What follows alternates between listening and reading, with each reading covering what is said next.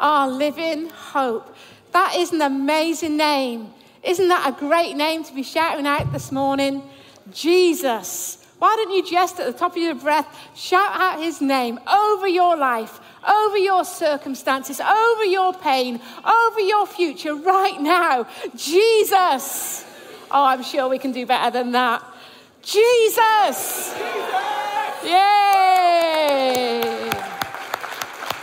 Why don't you wave to someone while you take your seats on this great morning? It is so good to see you here, all of you who are in the house and whether you're watching online.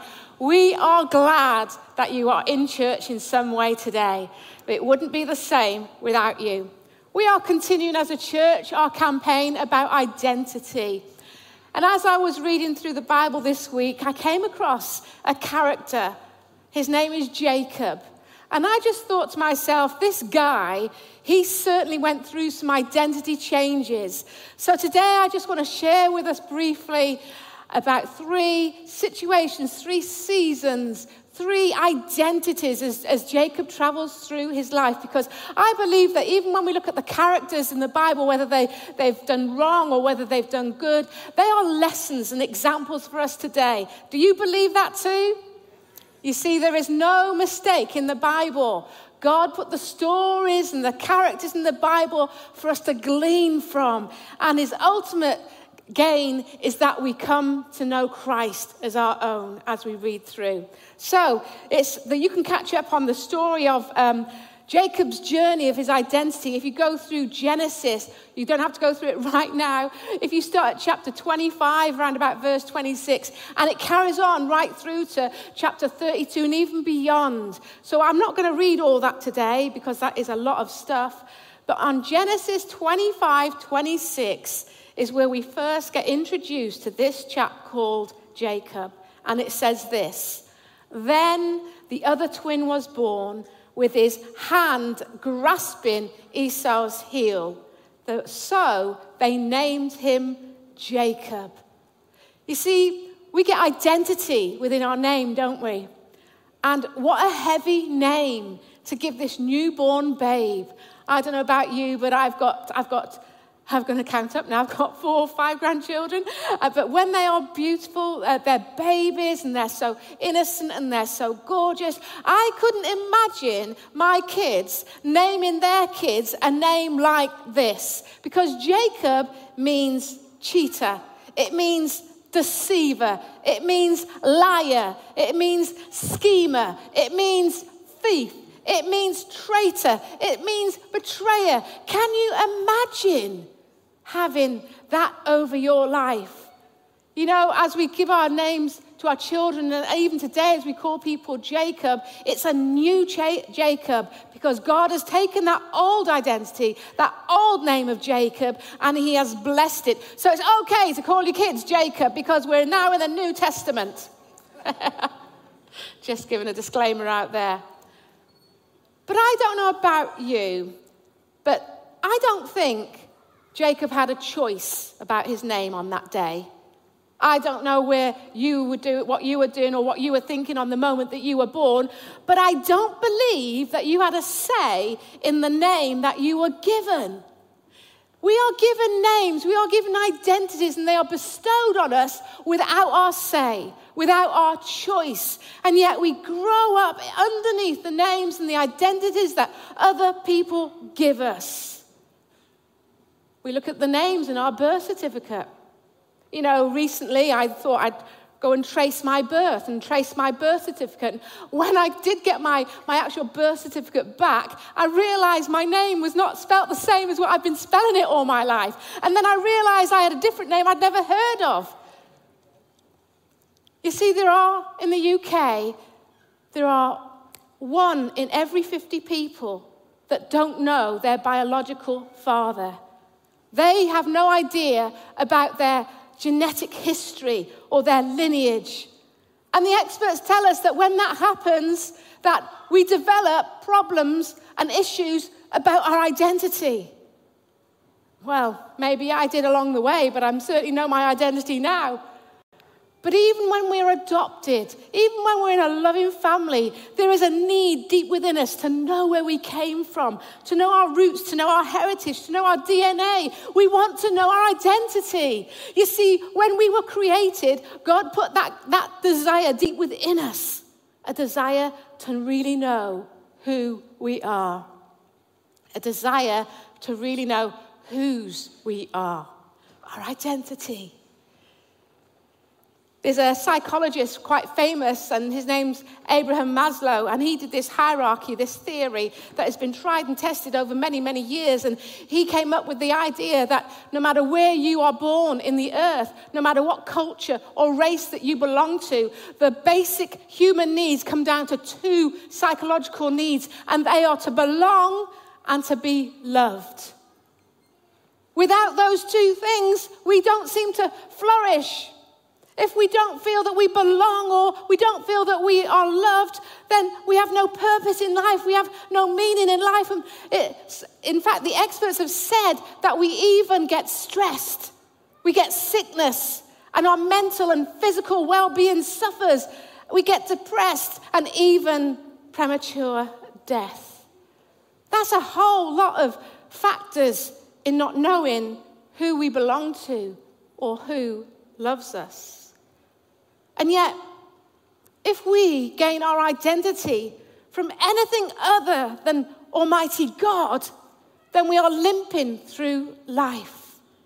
If we take our identity by what others label over us, maybe our parents, our friends, our spouses, do you know it's often those that are closest to us, those that love us more than anyone else, that sort of put labels on us, put restrictions on us, put identities upon us? They don't mean to hurt us. But still, maybe you today, you're carrying the expectations of someone else. Maybe the words of other people have started to fashion and shape your identity. Maybe the limitations that you feel in life. Maybe the perceptions of yourself in life. Maybe all that stuff has not been from your own understanding or from God's understanding about you, but from other people that have influenced your life. And so our identity gets distorted. Have you ever heard those words? Uh, you can't. You can't do that. Oh, that'll never work. Uh, you mustn't do that. You'll never be that. But those words are not what God tells us when we read His Bible, when we take it as a living, loving book to us. He doesn't say those things over us, but He expands us, and under His identity, it, we see amazing things happen. You see, God created you and me because we belong to Him and we are loved by Him. I love the scripture in Isaiah 43, and it says this But now, O Jacob, Jacob represents every single one of us, by the way. But now, O Jacob, listen to the Lord who created you. O Israel, the one who formed you. Now, Israel is the new identity of, of Jacob.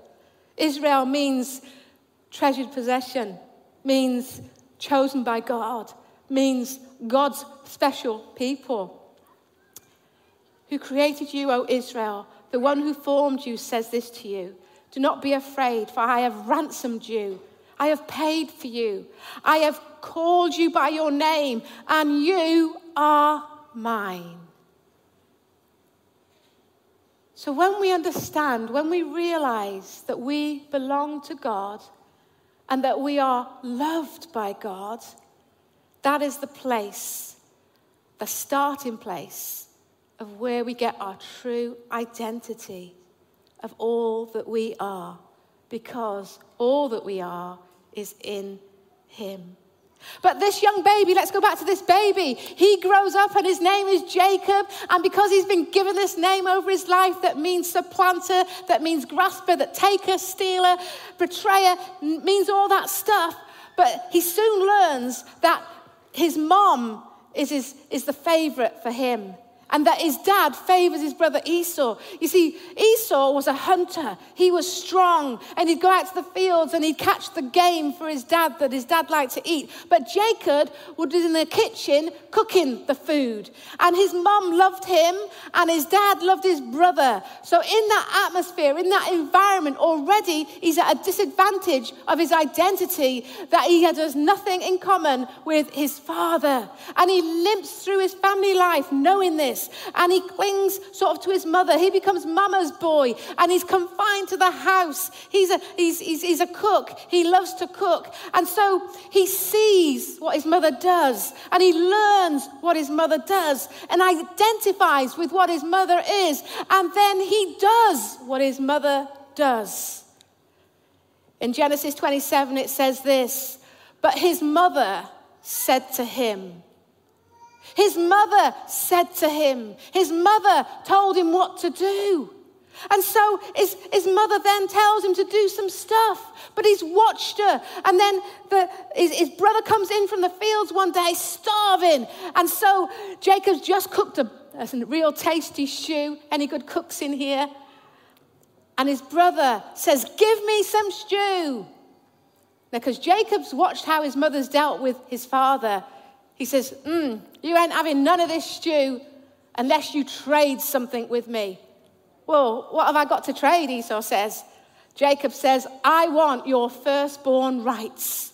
You see, Jacob was born grasping the heel of his brother. His brother was born a few minutes before him, and so he got all the firstborn rights, all the favor, all the blessings. And so at this point of low in Esau's life, in comes Jacob and steals the birthright. He takes advantage of his brother's hunger, and so he steals the birthright because he's living up to his name. And then later on, he does what his mother tells him. His mother hears that, that her husband's about to bless Esau, the eldest son, with all the, the proper main blessings of the firstborn child. And so she dresses Jacob up because he's not hairy like his brother. So his mother instigates everything, and Jacob goes along and he, he deceives his dying father. His father says to him, Who are you? And he says, I'm Esau. So he lies and he's blatant and he carries through the deed and he receives by stealing the firstborn rights. Jacob didn't choose that name. He didn't choose that identity. But for 20 years while he's at home, he lives up to his name.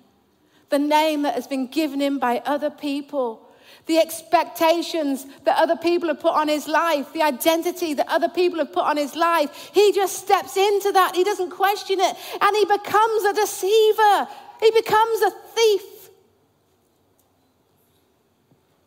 And it causes him pain. It's the final straw. And so his brother Esau is so angry that he wants to kill him. And so his mother tells him, Run away, quick, run. So at 20 years of age, young Jacob has to run from his family, run from everything he knows, run from the security that he's had, and he runs away and he goes towards his uncle Laban's. But while he goes there, he has an encounter with God. But I'll tell you about that in a minute. You see, up to this point, he has been known as the deceiver. His identity is he's a deceiver. And yet, when he steps into a new season, he then becomes a receiver because he goes and lives with his uncle Laban, and his uncle Laban is related to his mother, and he is a bigger deceiver than his mother is. And so the first thing that Laban starts to do is to deceive Jacob. Jacob the deceiver is now the victim. Jacob the deceiver is now on the receiving end. Now he is the one being abused and used. And the first thing he does is swap his wife because he falls in love with, Rebe- with, with uh, Rachel. And yet, on the night of the wedding, Uncle Laban swaps his daughters over. We know the story, and he wakes up with Leah. But he's worked seven years for Rachel. And then Laban says, Well, work another seven years, and you get both of them. So in Genesis 31, this describes his season with Uncle Laban. 20 years I slaved in your house. I worked for 14 years earning your two daughters. Then six more years for your flock. And you changed my wages four times. In fact, if the God of my father hadn't been on my side, the God of Abraham and the fearsome God of Isaac, you would have sent me away empty handed. But God has seen your abuse and my hard work. Here we have in the Bible someone declaring that they have been abused by someone close to them. So now that Jacob is in this season of being used, of being deceived, it's a time of reflection. It's a time of watching how he was. It's a time of receiving the pain that he inflicted on other people. But there's something else that he's learning. You see, as he's going through this season with Uncle Laban, he's realized that he has arrived at this place broken. He has arrived at this place desperate.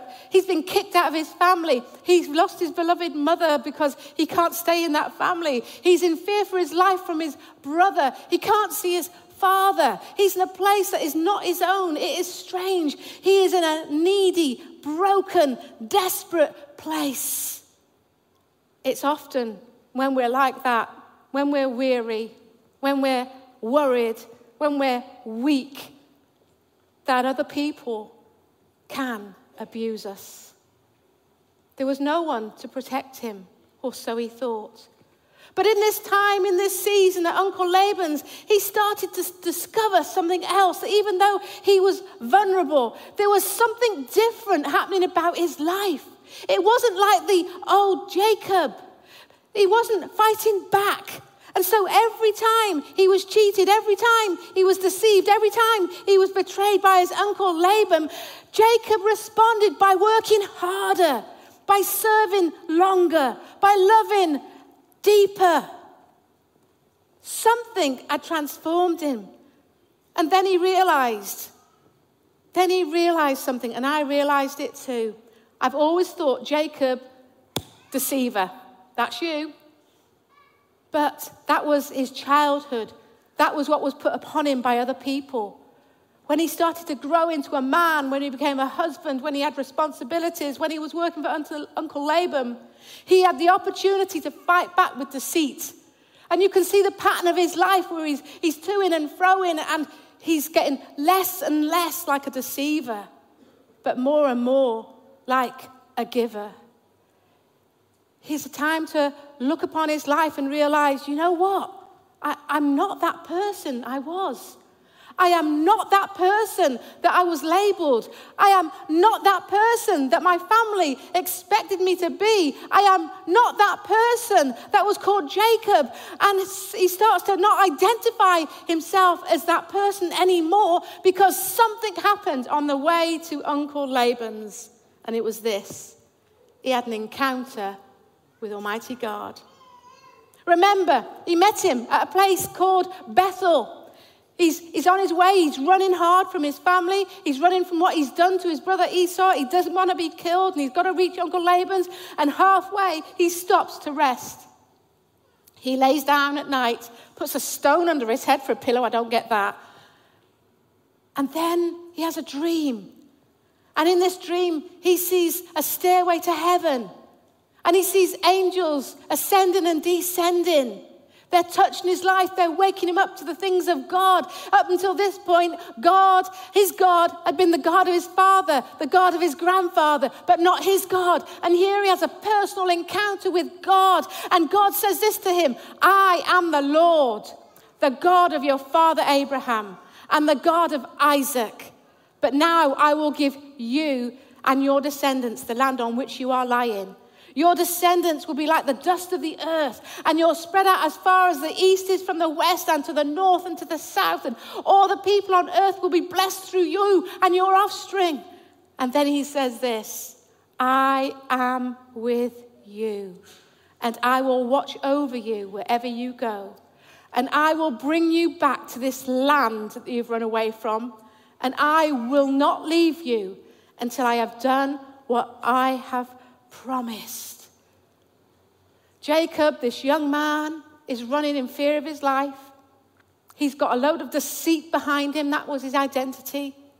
He goes up and takes up life with Uncle Laban, still carrying this label, this identity that he is a deceiver. And he's putting up with now being deceived too. And yet, I think what helps him through those times, everything he was walking through, every deceit from Uncle Laban. He was holding on to the fact that he now encountered God and that God had deposited a deposit within him, that God had promised him that he was going to be with him through everything. God had promised him he was going to bring him back home, back into the place where he belongs.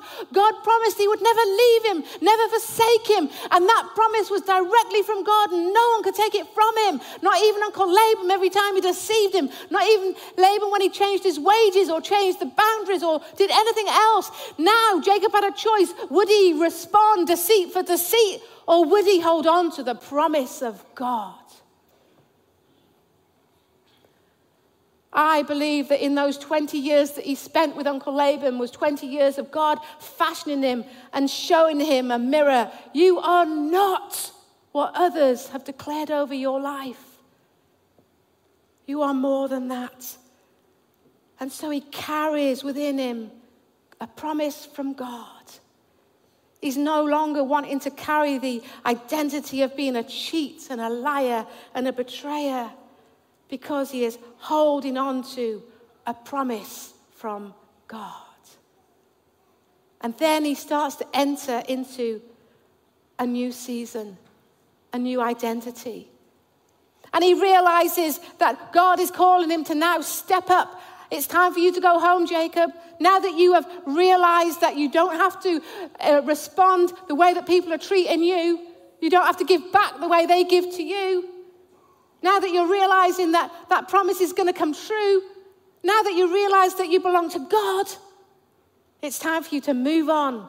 So Jacob gets his family together and he gathers them together and there he sits at the brook called Jabbok. And the brook called Jabbok is a place of cleansing, it's a place of refreshing, it's a place of cleaning out all the old stuff. And he waits there and he sends his family and his possessions and his people over the river to the other side because he's going to meet with Esau, his brother.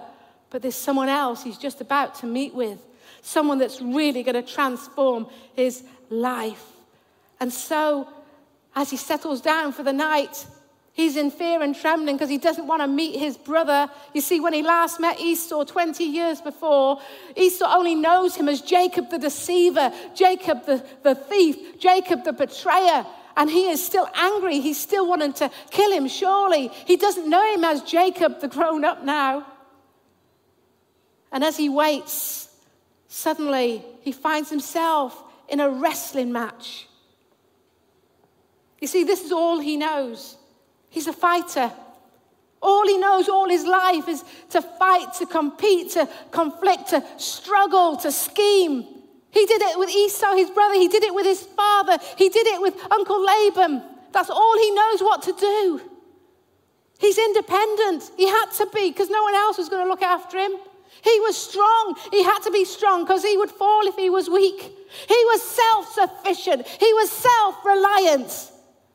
And when you have all those things in place in your life, a scaffolding of self, self, self, it's hard for God to break through because God wants the opposite. He wants us to be reliant on Him. He wants us to trust in His strength, not our own. He wants us to be dependent on Him and not independent on ourselves. And so he finds himself wrestling with this man who's actually an angel. Actually, it's Almighty God. And as he's wrestling, he's fighting, and he's fighting with his own will against God's will. He's fighting with his own strength against God's strength. And God, well, you cannot beat God, you cannot compete against God and win. I thought it was a strange thing to be in a wrestle with God, but then I realized that sometimes there's so much stuff going in our life that we want to hold on to it as a safety net and we don't want to give it to God. And there's a, there's, a, there's a pull and a tug and a wrestle going on. But if we would just surrender and give that thing to God, what we get back is God's strength, God's peace, God's hope, God's glory. We get everything about God. I think that God, in his love for Jacob, realized that he had to do something more to help Jacob break the, the independence. And so he touches his hip. And when he touches his hip, he is now not able to fight so well. You'd think that when someone harms you, when you're losing a fight, that you would clear away, you get away from the wrestle.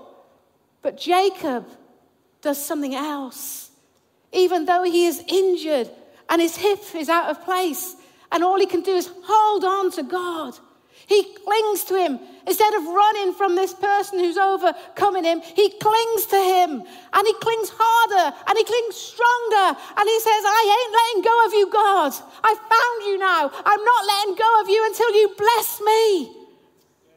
And as he says those words, until you bless me, I wonder whether it stung his heart at the memory, the last time he said that to a father, to his earthly father Isaac, he was saying, Bless me, Father. And his father turned to him and said, Who are you? I'm Esau. And then he says, Are you sure you are Esau, my son? Yes, I'm Esau. I'm your firstborn. And he lied about his identity. He gave a false ID and he stole the firstborn birthright. And now, years later, he finds himself in a wrestle with Almighty God, with his heavenly Father. He finds himself asking for the same thing because this time he realizes that this is the blessing that matters. This is the blessing that matters most. This is the blessing that I need, and I need it from my heavenly Father. And as he clings tightly to him, because he knows if he lets go, he loses it all and he clings to him. And he says, in his mind, I would think, You are my hope. You are my strength. You are my help. I want to trust you. I want to lean on you. I need you. And as he clings, he's not letting go. He hears those words again echo before I bless you. God says to him, Who are you? In fact, he says, What is your name? 20 years before, he had lied. 20 years before, to gain something that he really wanted, he had to pretend to be someone else. I can imagine his heart being pierced to the core, every strength gone from his being but still clinging, sobbing. My name, my name is Jacob. I am the heel grabber. I am the taker of things that don't belong to me. I am a thief. I am a trickster. I am a traitor. I am a manipulator. I am a schemer. I am a liar. I am a betrayer. I'm a failure. I'm a cheat. I'm a deceiver. That is my name, Lord. How can I ask for a blessing now that you know my name? And I would imagine God thinking, now that you know your name, now that you have faced the truth, now that you have been honest, I can bless you. The poison is lanced out of his heart as he confesses who he truly is before God. There is no one else there. It takes the times when we are alone, when our, our friends have gone, our family have gone, we have no possessions, we have no position, and we stand before God, just us and God. We face God face to face, and we are honest and open and say, Lord, this is me. This is who I am. This is my identity. And it does not look good. And when we reach that place, God touches our heart. And what he does here as Jacob surrenders the wrong identity that he's carried, there is a divine exchange. There is a new adoption as God touches him and takes him as his child, as his son. And he says, No longer will you be called Jacob, but you will be called Israel. Jacob, the deceiver, is gone. Israel, my child, my chosen, precious child. It means you will be a leader of nations. It means you will carry out my promise. You will carry out my will. It means I have deposited something of me in you. And God takes this very thing that Jacob was asking for in a deceitful manner before, this very thing called a blessing. He takes this very thing that caused all the pain and all the consequences that caused Jacob to run away from his family. He takes this very thing that Jacob had messed up with and he breathes upon it, he turns it around, and what was previously stolen is now freely given as God blesses him with a new name, with a new identity. You see, God is in the business of taking our mess and turning it around that it becomes his message. I've been a Christian for 32 years, but before that, I've also been married to Pastor Jason for 32 years, but before that, before we met, I was a divorced single mom. I'd been in an abusive marriage only for two years, and it ended in divorce. It did not end well. I was fearful, I was alone, I had no family around me. And when Christmas time came, I was alone. I couldn't be bothered cooking meals or getting presents. And my young baby, my young boy, over the next few years, I grew to hate Christmas. Yet when I became a Christian, when I discovered that I belonged to God, when I discovered that I was loved by God, I thought I'd do something about the mess that I'd felt before because now I am His child. I have a new identity. I have a new purpose. I have a new beginning. And so I started something called Touching Hearts. And we would invite, as a church, all the single mums to this place, to our, to our church on Christmas. And we would just shower them in good gifts. We would take their kids and give their kids a party and give them all the toys they needed. And we would give them a great meal because I knew what it was like. I knew what it was like to be alone at Christmas and struggling. And yet God took the mess of my previous identity and he turned it around, gave me a new identity and a new purpose that brought glory to him and brought God's love to everyone else. I wonder. I wonder today what mess that your identity has left you in. Can God take hold of today if you give it over to Him and that it can become His message? I just want to introduce you to some people now, people that have had their identities changed through this very same process, through this very same God.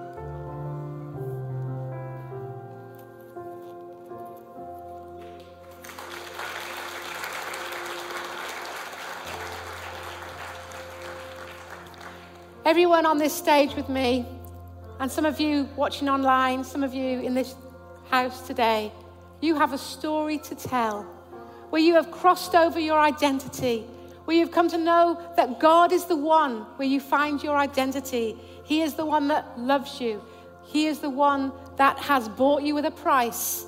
You belong to Him. Now, Jacob went on for a while, and now and then he would be Jacob, now and then he would be Israel. A bit much like Christians are today. He dipped in and out. But as he neared to the end of his life, he became more consistently Israel, more consistently in line with the identity that God had put upon him. You know, today we have the strength of Jesus Christ, we have the gift of the Holy Spirit, that whatever we find ourselves, that we can swap identities. If you are not sure right now whether you have ever given your life to Jesus, I'm going to pray this short prayer. A prayer that everyone on this stage has prayed at some time, where they experienced a divine exchange, where the old was gone and the new identity came. Lord Jesus, please forgive me that I am living out the wrong identity, that I am carrying the wrong ID. Lord, today I give you my mess. I ask you to forgive me of all the mess that I have made, where I have hurt others or I've been hurt myself. I give you my pain and I ask you, Lord, to exchange it for purpose.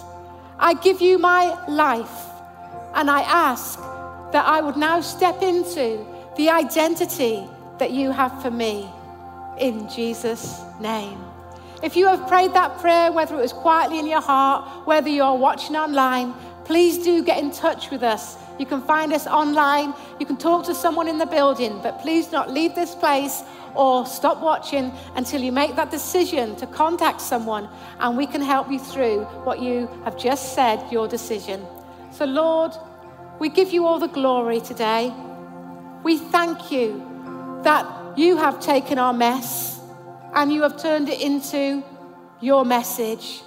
And for those of us, Lord, that we are not sharing that message, I ask, Lord God, for a greater boldness, a greater strength, for new situations and circumstances where we can start to rise up and share the truth of what you have done in transforming our lives. Because in you we live, in you we have our being. Lord, only in you will we find our true identity. And all God's people said, Amen. Thank you very much.